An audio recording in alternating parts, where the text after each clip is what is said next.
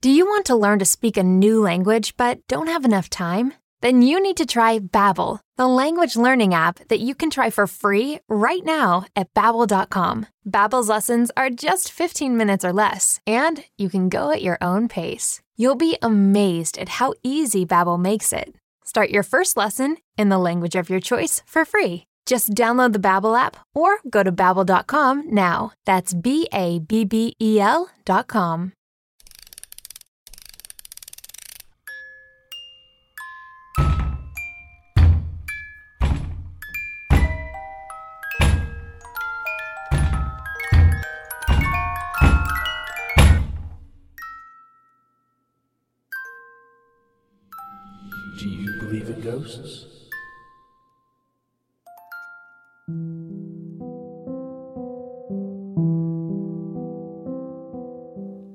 been a while, but of course it's nearly Halloween, which means the return of Ghost Stories the podcast. We've got a few weeks yet before all our episodes are ready, but to tie you over, we've decided to pull together our top three most listened to 2018. Firstly, though, I want to thank you all because you've been following us on the Facebook group, getting involved, dropping lots of reviews on our iTunes page, and of course, sending in some fantastically spooky stories. Not just spooky, also some very unusual ones as well. But first and foremost, our first story is one you should all recognize as one of the most listened to the last year. It's a listener story about how schools can be a terrifying place when they're empty and you're on your own especially when you think about the various stories of things you've heard that have gone on there. If you've not heard it before, this should be a real treat. If you have, you'll know exactly the one we're talking about. This is our third most listened to episode of 2018, also known as A Little Time in Detention.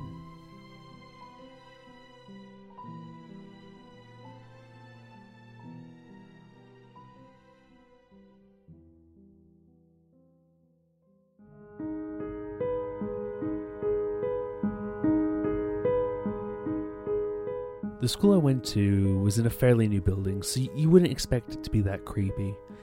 But when walking the hallway on your own, whether to the toilet during lesson or after leaving late because of detention, there was always a sense of unease I had.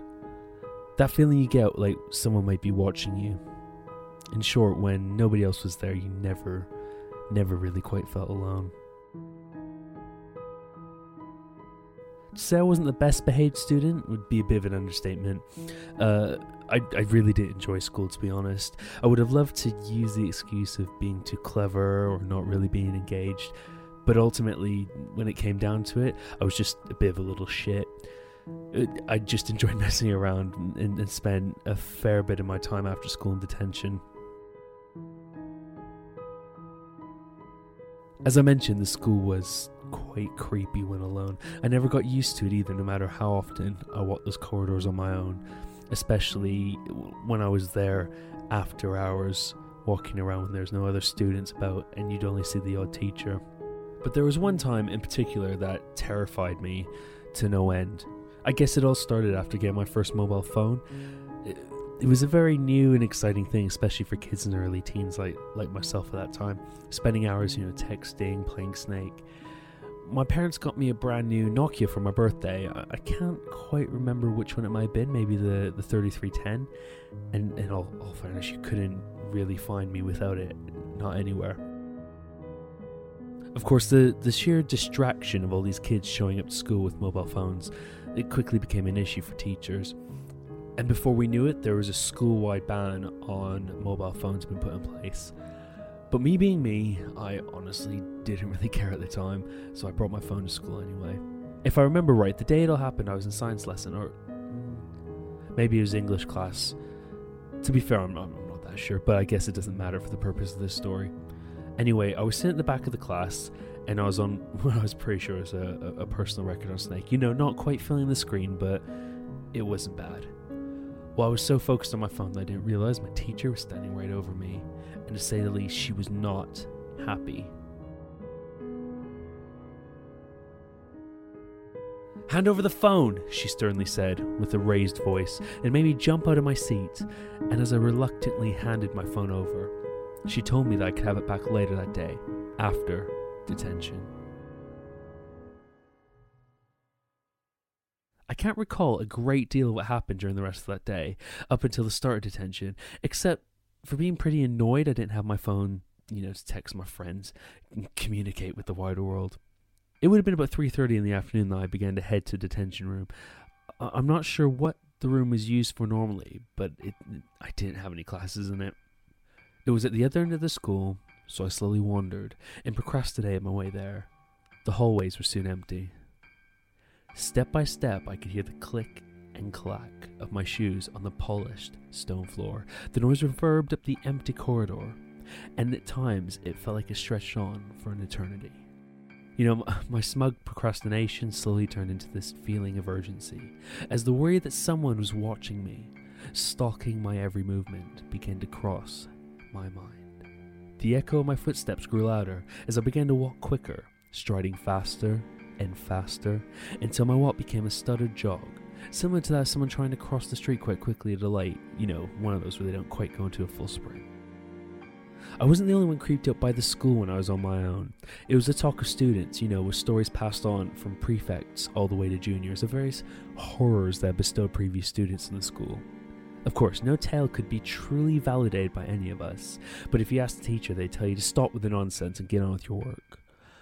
I'm also sure that each story passed on from student to student was exaggerated each time in a bid to impress those they're telling.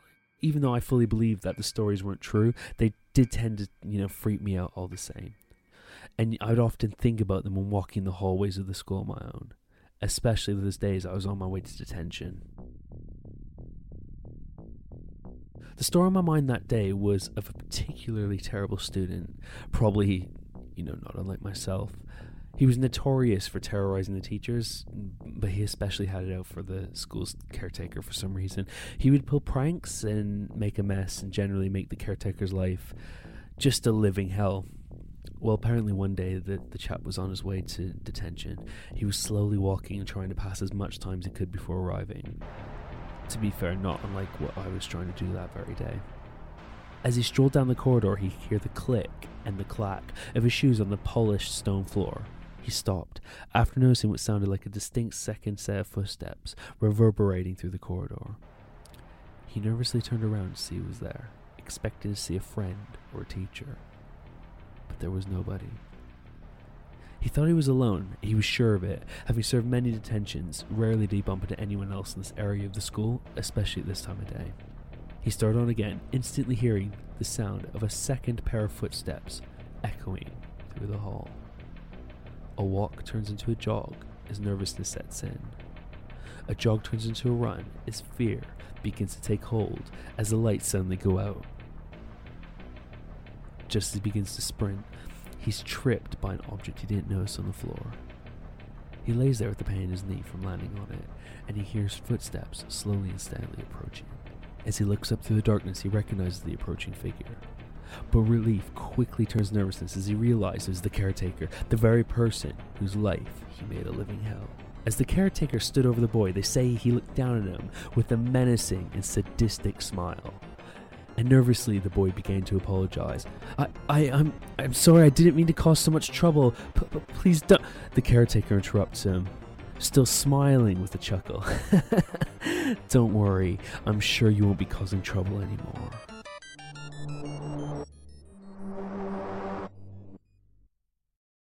Well, rumor has it the caretaker locked the boy in one of the large storage rooms deep into the school, only found through one of the service corridors to suffer alone in darkness, in solitary confinement.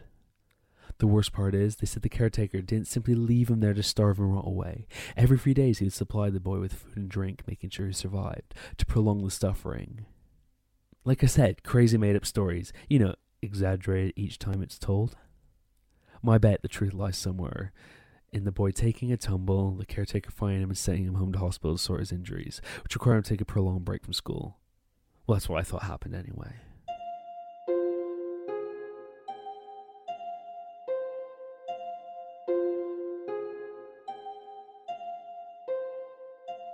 So as I strode quickly to detention here in the click, and the clack of my shoes on the polished stone floor.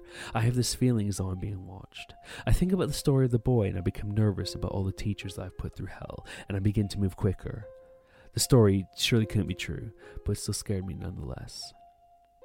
As I arrived at detention, there were six other students there. That was a particularly busy day compared to others. Instantly, I asked when I would get my phone back. I haven't decided yet, my teacher replied in a way that almost taunted me, like she was getting kicks out of the situation. Maybe today? Maybe later this week with good behavior. This really pissed me off.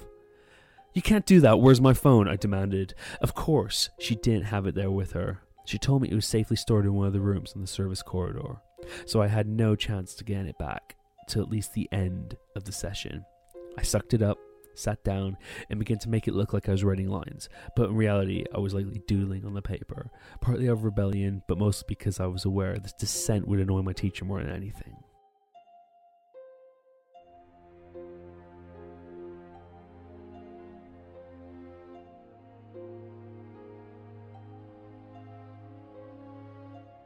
After what felt like forever, although it was likely no more than 15 or 20 minutes really, I decided that I had to hatch a plan to get my phone back.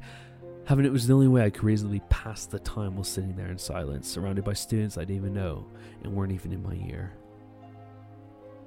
Miss, I, I need the toilet, I said bluntly in front of the group, confident she wouldn't ignore.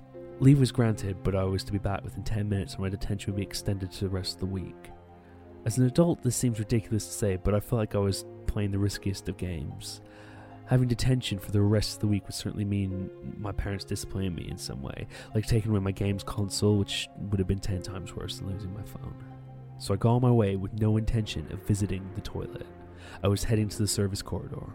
By my estimation, I can get there and back in maybe 11 or 12 minutes, but was willing to bet she wasn't actually paying close enough attention to how long I was away. The service corridor. By far the creepiest part of the school the light seemed duller, the paint seemed more worn, and quite frankly, the word decrepit comes to mind when I think of it. It's the type of place that you'd imagine monsters to come from, and I was so desperate to have my phone back that I was heading into the belly of the beast. When I arrived at the entrance to the service corridor, I halted my jog. I stood there for a moment in silence with nothing to accompany my thoughts but the buzz of the aged lights throughout. I thought about turning around, I wish I turned around. I took a breath, composed myself, and slowly made my way down the corridor. Now, I wasn't a 100% sure, but taking an educated guess, I had a good idea where to head to find my phone. The service corridor only had three doors. The first, on the left, it was to an office. In fact, I believe it was the school caretaker's office, so I knew I had to be especially cautious in case he was in there. The second door was on the right. It led to an old storage room which I'd actually been in once before. It was big enough to be used as a classroom, but when I was there, it was full of boxes, desks, chairs, gym mats. I imagine they throw any old junk in there that has no space anywhere else. Then finally, there was a set of doors. They were used to access the outside of the building, acting as both an emergency access point and for deliveries and such of large items, such as desks. Uh, I imagine food deliveries for the canteen as well. I knew my phone was in the storage room on the right, but I was growing increasingly nervous about going back in there. Slowly, I edged my way down the corridor. I could see the light was off in the caretaker's office. It gave me a slight sense of relief. Slowly, I crept past the office, but gave myself a fright when seeing my reflection in the door's window. The increase in my heart rate didn't help one bit in trying to keep myself calm and composed. Approaching the door of the storage room, I stopped as it all began to hit me. The light was off in the room and I was on my own in the service corridor. All the tales shared between students awash in my mind. I could feel myself breaking out in a cold sweat, more nervous about what was behind the door than the thought of getting back to detention on time. I took a deep breath and I began to reach my hand out towards the handle of the door trembling slightly as though it was completely possible someone had an eye on me, waiting for me to take a wrong turn so they could punish me indefinitely. I quickly turn the handle. The door opens, slowly with the creak that comes with age and lack of maintenance. The room was dark and windowless. I could just make out the shapes of items around the room stacks of boxes, old chairs, desks, and piles of books. I knew the only thing that would make me feel more comfortable with the situation was getting that light turned on. So I ran my hand across the wall searching for a switch, but to my dismay, I couldn't find one. My heart sunk in my chest. I wanted nothing more than to just walk away, but something in my mind just just told me to crack on. I couldn't turn back now, so I reminded myself this was just a room full of old junk. Nothing in here could hurt me. I pushed forward into the large room. In between rows of chairs, at the back of the room, I could see a large plastic box. I was sure it was full of items that would have likely been confiscated, so I continued on. My feet slowly shuffling across the concrete floor. My breathing became quicker, almost as though it wouldn't take much to give me a panic attack. I jumped on my skin at the sudden vibrating sound, only to quickly settle as I realized it was the notification of a text on my phone. I was heading in the right direction. As I get to the box, I quietly begin rummaging through its contents, at this point becoming completely unaware of my surroundings. Suddenly, I stopped and turned around at the sound of the creaking door.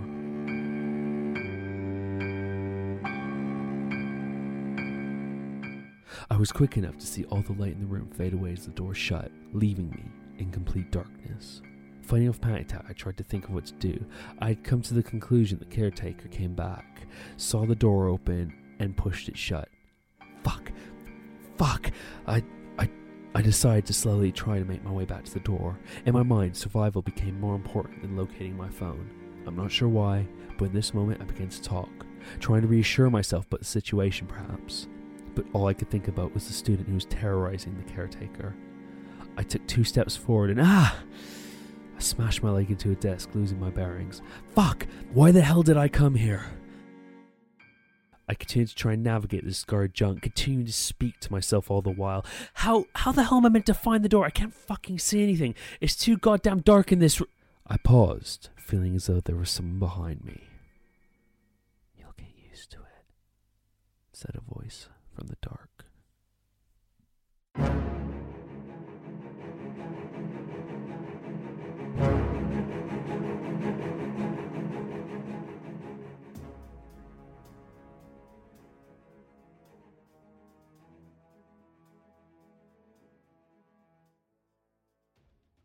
Welcome to Tim Hortons. Thanks. I'll have. A pumpkin spice latte? How'd you know? Oh, was it my pumpkin earrings? Yeah, maybe. Or is it my pumpkin hat? That's a great hat. Oh, is it my ringtone? It's pumpkin spice time. Yep, bingo. It's pumpkin spice time now at Tim Hortons. Indulge in a creamy pumpkin spice latte or a sweet and cold pumpkin spice iced cap. Pumpkin spice beverages are back now at Tim Hortons. Limited time only at participating restaurants.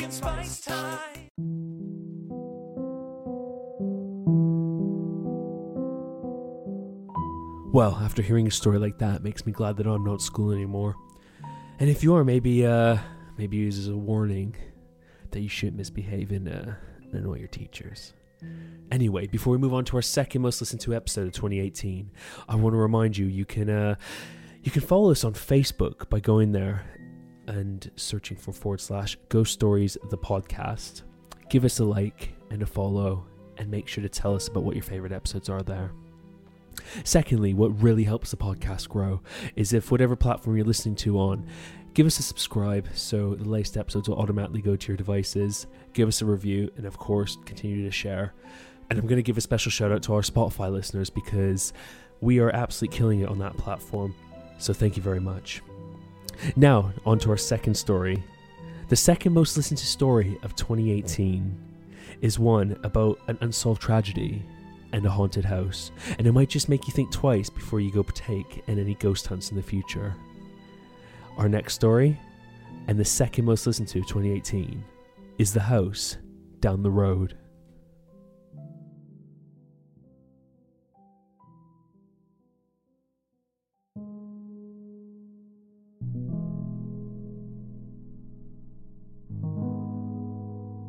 The house at the end of my road had been empty for years. I often passed it on my way to school. It was sad and lonely building, and it slowly became more run down with each passing year. I'd often pause to just stare at the place, looking at its sagging porch and the crumbling chimney. It had two front upstairs windows that looked like a pair of eyes. I wondered why the place couldn't seem to keep an owner. The kids at school always told stories about the house and claimed it was haunted by the spirits of a family who had been murdered there long ago. I never believed them though. After all, ghosts only existed in made up stories. Even so, the fact that no one could seem to stay at the house very long did often make me wonder. One day I noticed the for sale sign was gone, and I was actually quite excited. Maybe someone had finally bought the place. Maybe they even had children. But it was not to be. When I returned home, I heard my parents talking about the place. Looks like the council finally decided on what they're going to do with the old place, I heard my father say. Apparently, they're going to tear it down. It's for the best, I heard my mother say. It's become a real eyesore. Tear it down, I thought. But why? Surely it wasn't that far gone. With a little fixing up, it could still be livable. I heard my dad go on. Yeah, and with its reputation and all, removing it would be the best thing for the town. My mum agreed. Yeah, so when do they plan on tearing it down? By the end of the month, my father replied. At the time, I remember thinking, what did he mean by the house's reputation? I know I'd heard those rumours from kids at school about the family that had been murdered there, so for some reason I thought I would investigate and just find out for myself.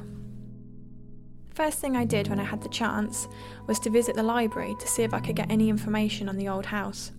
I hoped I'd find something, anything about the place, news articles, or even urban legends. To this day, I wish I hadn't. The first piece that I came across was an old news story I read through the article, feeling more disgusted the more I found out. It seemed a family had lived in the house in the 40s a mother, a father, and two girls. What some might call a normal family.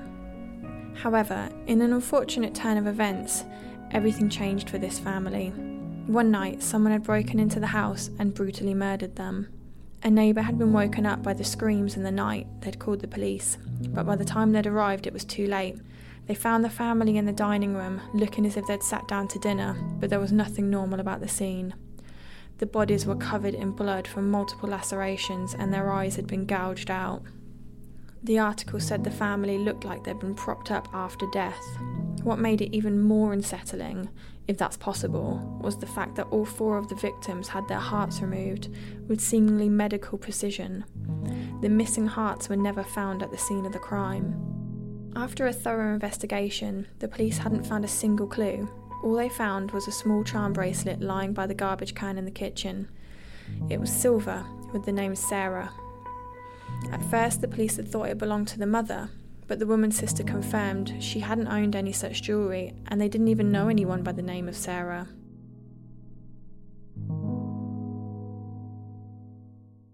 Although it shouldn't have mattered, the fact that my name is Sarah meant that this creeped me out even more than it should have. I continued my search until I was just too unsettled to investigate any more. I eventually composed myself to return and finish reading. Not much else was in there except for one last thing. They had never found the killer. A bit more information I gathered involved the fate of the house after the investigation had ended. It had been placed on the market, but it could never keep an owner for long. Families would move out only weeks after moving in. Some claimed it was due to being unable to keep the payments up, but others claimed weird things kept happening. One family claimed they heard the sound of hearts beating in the middle of the night, a loud sound that would speed up and then slowly begin to stop. Others claimed to hear the sounds of children in the house, running through the halls and down the stairs, giggling, whispering, and crying. The house hadn't seen any new owners since then, it had been empty for nearly 20 years. In the distance from my room, I could just about make out the chimney of the house, a shadowy rectangle in the late afternoon sunlight. I thought about what I'd read and I began to contemplate it all. So there was some fact to the stories about the house I'd heard at school, but they were far worse than I realised. Something made me wonder why had it happened? What was the cause? The police had never discovered any motive behind the brutal killings. Could it have really just been random? An idea began to form in my mind. I don't know why I thought of it, and I wish I hadn't. The answer had to be in the house somewhere. It just had to be.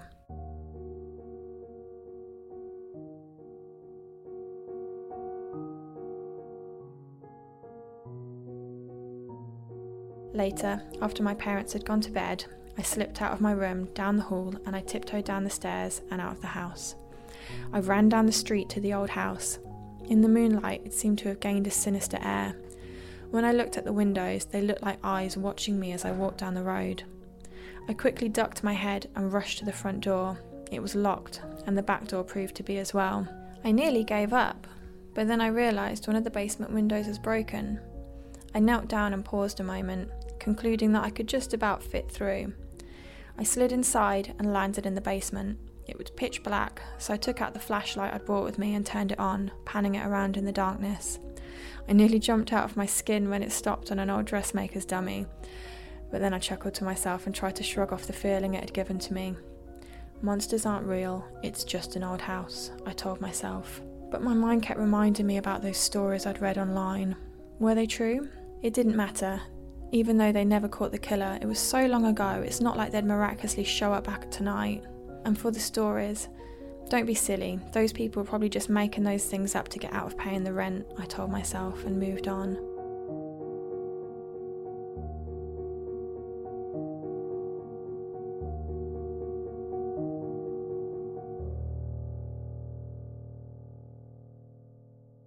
Climbed the stairs, the planks creaking under my feet as I ascended. Once I was on the first floor, I slipped into the hallway and made my way through the dirty, cobwebbed room, looking around and hoping my imagination wouldn't get the best of me. I had nothing but the sound of my own footsteps on the hardwood floor. I paused at every doorway, looking into each of them one by one. The living room, the dining room, the kitchen, all were empty. But then something glinted in the moonlight on the kitchen counter by the sink. Curious, I entered the room and walked over to get a better look. I reached out with my free hand and picked the item up, examining it. A bracelet, silver, with five charms dangling from the braided chain, spelling Sarah. Wait, what? How is this thing in the house when. A creaking sound interrupted my thoughts and I froze, listening. There it was again. It sounded like it was coming towards the kitchen. My heart began to race, the sound beginning to pound in my ears. Someone else was in the house. I looked around quickly, hoping to find some kind of hiding place, but there was nothing except the space under the sink. I yanked open the doors and squeezed inside, pulling the doors shut behind me. Just as the door shut, the footsteps stopped. I held my breath, praying with all my might that whoever it was would go away. But I heard nothing, and waited until. What was that? It sounded like fingernails. I suddenly realised the sound was right beside me. Someone was in there with me. I closed my eyes, hoping whoever it was wouldn't come near me. By the sound, I knew it couldn't be a mouse or even a rat. Heaven knows what else it was.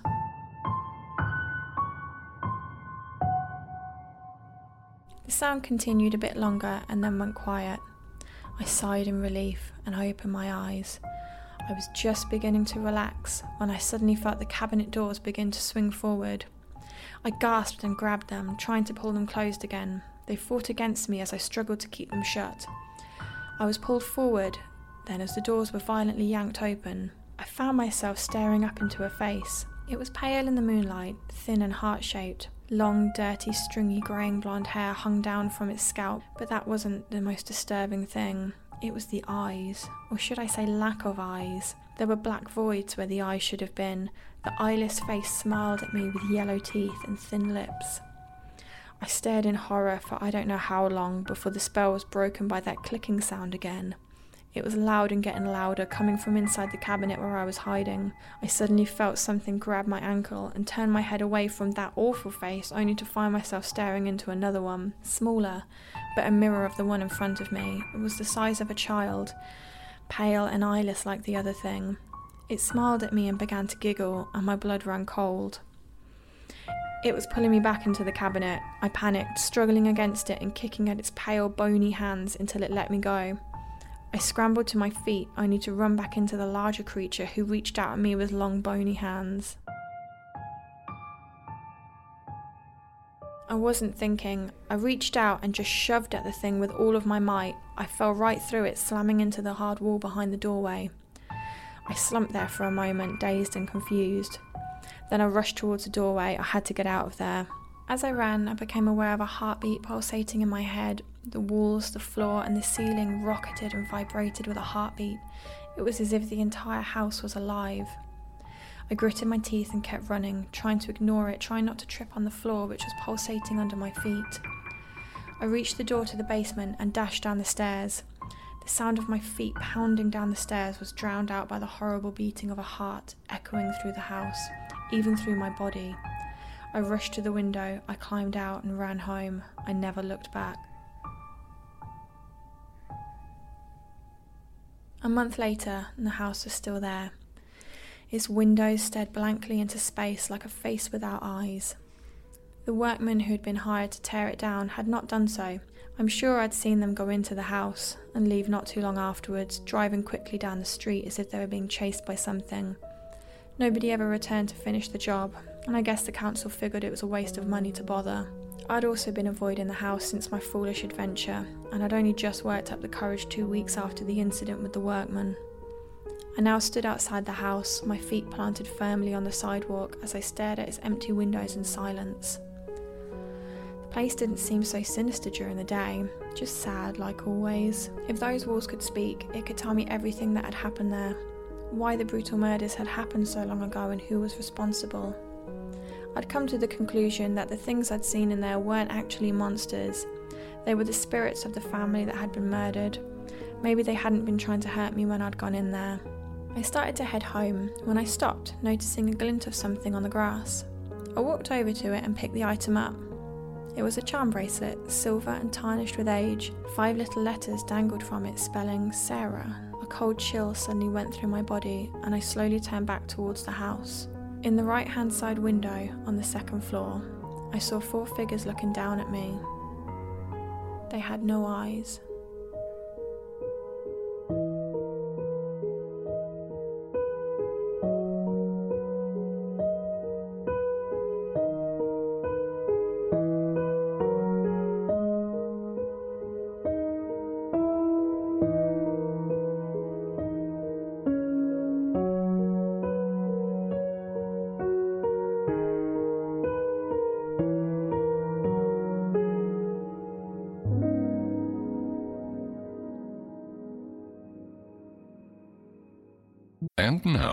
Now, from Dad. All right, save money on car insurance when you bundle home and auto with Progressive. Can I take these off? All right. What is this? This looks good. Wow, that's well made. Where did you get this? I'm talking to you with the hair.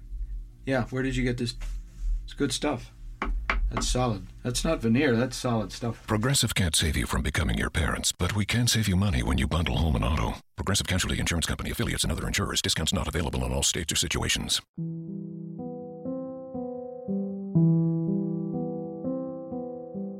Well, that certainly makes me want to avoid snooping in potentially haunted or unusual places where I don't belong.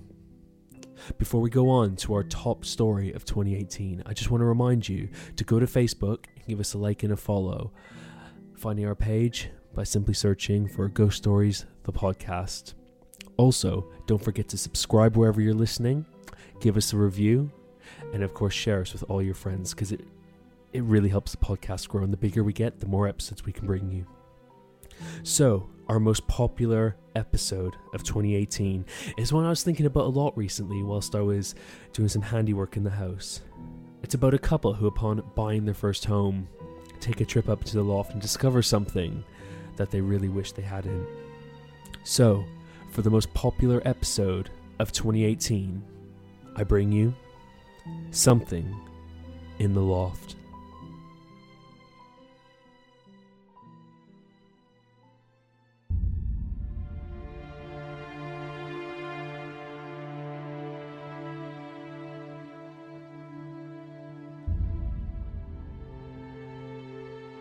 I've never really believed in ghosts or apparitions.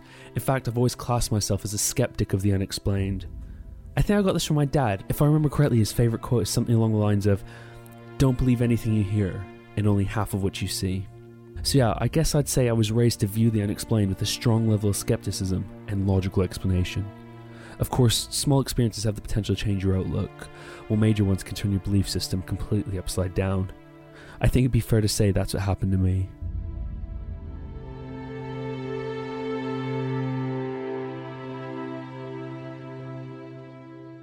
My wife and I purchased a house in a quaint little village.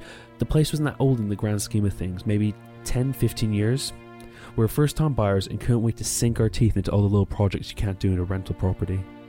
Now, I'll admit, when we first moved in there, there was an unusual energy around the house. I'd sit, describe it as a deafening silence that allowed us to hear every creak throughout the place. It's an unusual thing when you're settling into bed at night and you could swear you hear the distinct sound of steps in your hallway. Of course, it's, it's nothing more than the house settling. These are the things you never notice when you live in a block of flats. There was always the noises of someone coming or going all hours of the day. Now, I may have been a skeptic, but my wife, on the other hand, she full on believes in anything of a paranormal persuasion. From night one, when the house made any noises, she'd squeeze my arm. What was that? She would nervously ask. I would always reassure her, but she was convinced it was more than the house settling. After all, according to her, the house was too new to be making noises like it did. Nothing more than the odd creak or bump happened for the first two months. Nothing too unsettling, and my wife seemed to be used to the noises by now. When our boiler stopped working one day, I had to go up to the loft to see if I could get it going again. It may seem unusual, but in the first few months of owning the place, we never been into the loft. I never really had a reason to go up there. The entrance was a small hole covered by a wooden panel in the spare room. Standing on a step ladder, I moved the panel and pulled myself into the loft. There wasn't a light in there, so I called my wife to grab me a flashlight. She passed it up and I panned the light around the room looking for the boiler. As the spotlight moved around the room, all I could see was a mix of wooden beams, insulation, and cobwebs. I was actually quite startled when I noticed something completely out of place, though. Carefully, I made my way to the other end of the loft, moving slowly to pay attention to my footing, all the while trying not to take my eyes off what I noticed across the room. As I approached, I realized it looked like a weird religious shrine. The only way I could describe it is unusual symbols made of wood, something similar to what you'd see in the, the film The Blair Witch Project. There was also five or six old used candles, now covered in dust. Clearly, the shrine hadn't been visited in some while. I gave my wife a shout to get on the ladder and pop her head into the loft. She wasn't at all happy. She mentioned worries about some paranormal stuff and, and told me to get rid of it. I wasn't the least bit concerned though. I just assumed it was put there by some teenagers who used to live there and forgot about it. Probably a passing fad for them. I will admit it though, the shrine was interesting. Even though I am a skeptic, I like to read about folklore and symbolism. So I put the items on my office desk so I can Google their meaning later. Then I went off to work for the day. All day all I could think about was that unusual shrine. What could it mean? Was it religious? Was there satanic connotations? Maybe it meant nothing at all. The questions consumed me, so when I arrived home, I went straight to my office, intent on settling in for a night of research. However, when I got there, the items are nowhere to be seen. I must admit, initially this did creep me out. How the hell could some unusual symbol and old candles up and make their way out of my office? In a more rational moment, I gave my wife a shout. Have you seen the bits I left on the desk? You mean the ones I specifically asked you to get rid of, she replied. I threw them out. I told you I wasn't comfortable with them being in the house. This is mildly annoying, but I thought I could fish one out of the bin so I could research it. I told him my plan. You can't. I don't want those in the house. And even if I did, I destroyed them before throwing them in the bin. I was shocked. My wife was enough of a believer not to want them in the house, but so much so that she was comfortable to destroy them in the process.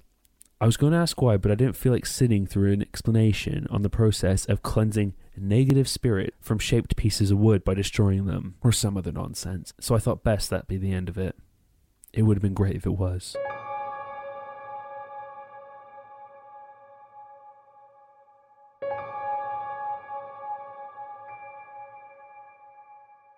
I had to be up early that Saturday to pop into the office for a few hours. This typically happened once a month, and of course, my wife loved the opportunity to stretch out on our bed and have a lay in all by herself. As she tells it, she heard a slam of the front door as I ran out to try and make it in on time. Still in bed, she lay there, not really asleep, but not really awake either.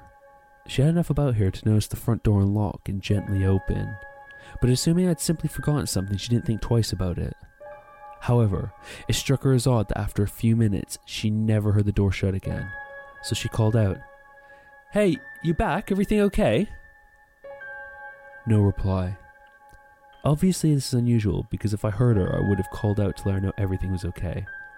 She thought to herself for a moment, I must be hearing things. And she rolled over to go back to sleep. At the moment her head touched the pillow, she heard footsteps slowly creep up the stairs.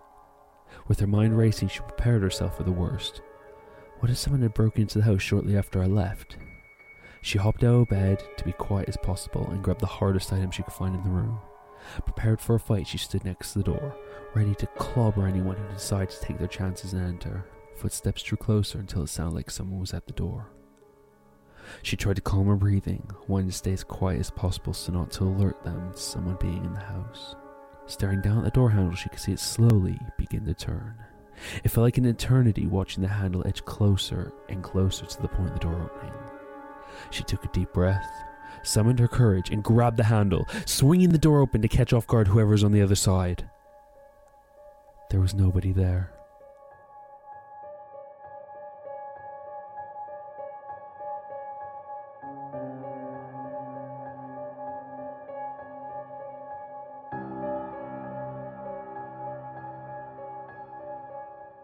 Left work early. And my wife called me in tears, telling me what happened. I didn't quite believe that there's some kind of paranormal entity, like she said. You know, I thought it was nothing more than her hearing the house settling and imagining things. Maybe even one of those dreams that are so real you recall it as if it actually happened. When I got back, I found she had locked herself in the bathroom and wouldn't come out until I checked every room in the house. There was nothing to indicate a person had been there, and of course, the door was locked when I got home, so there couldn't have been a break in. My wife was extremely startled by the incident, and for the next few days she refused to be left in the house on her own. She wasn't just convinced that someone was there that day, she said she felt like someone was still there with us, somehow hiding away. No level of explanation on my part could change her feelings in the matter, and even though I felt nothing of the sort, I'll admit her persistence and insistence about it did begin to creep me out.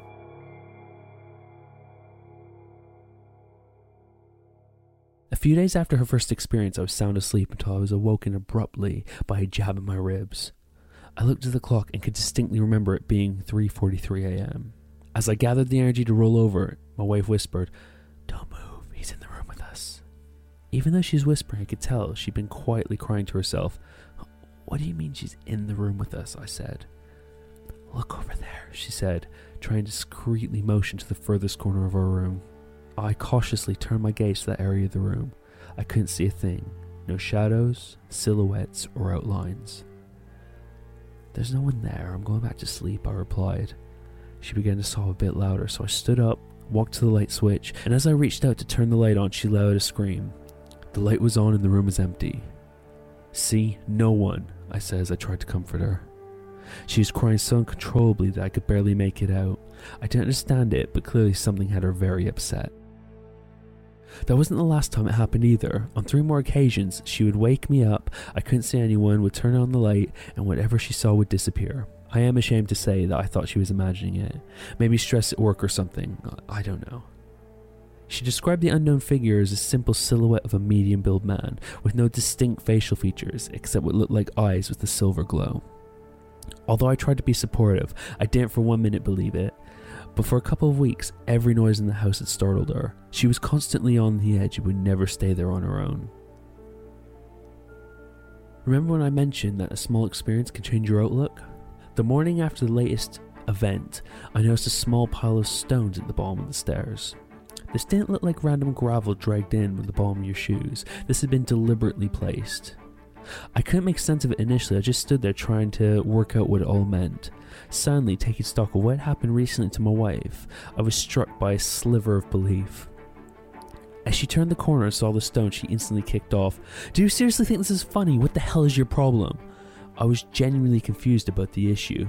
You know how I felt about the shrine? Why the hell would you make those shapes down here freak me out? This stopped me in my tracks. I was completely caught off guard and massively freaked out myself. Rather than argue, I apologize and clean the stones up right away, trying to put it out of my mind.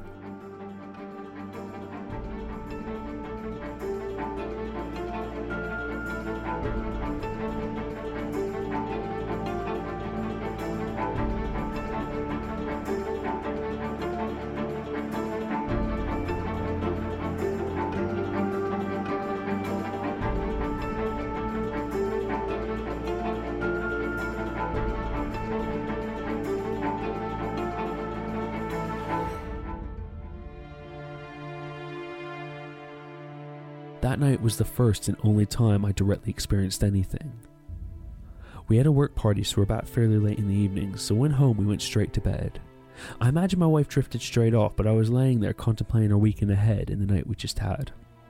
Suddenly, I heard my wife starting to cough quite violently, so I opened my eyes and rolled over to check her. You wouldn't believe the shock I had to see a figure leaning over my wife, face to face while she was asleep. There were no distinguishing features I could make out in the darkness, but there was a strong smell of smoke. It was a distinct smell, not like a cigarette or a cigar, but rather an old fashioned pipe. I quickly lunged forward to grab whoever it was and finish this once and for all, but no sooner did I reach out, the silhouette dissolved into what seemed like a puff of smoke. I startled my wife awake as I landed on top of her. I didn't want to upset her, so I made up some phony excuse for what I was doing, and she went back to sleep.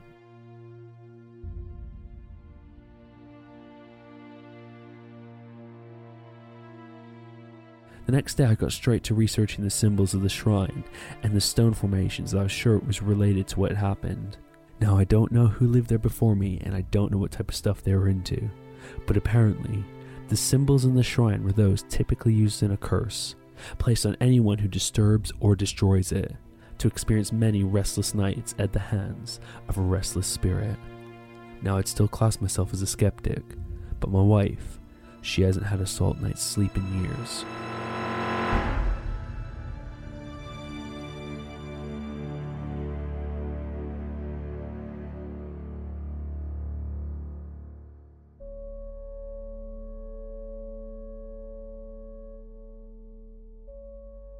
Well, that's it for our best of 2018. I hope you've all enjoyed it. And if you're new to the podcast, I hope it's been a really great introduction.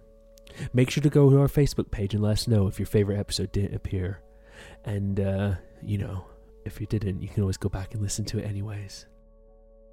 We'll be back around Halloween, but until then, remember continue to subscribe, review, and share the podcast. Without you, we couldn't grow to the size we are, and it's continuing to get bigger every day. Also, make sure to continue to send your stories. We have four listener stories at the moment we're working on, and they're all going to appear in the new season of the podcast, either as full episodes or as short scares. Thank you all for tuning in, and we'll see you soon. But until then, don't stop asking Do you believe in ghosts?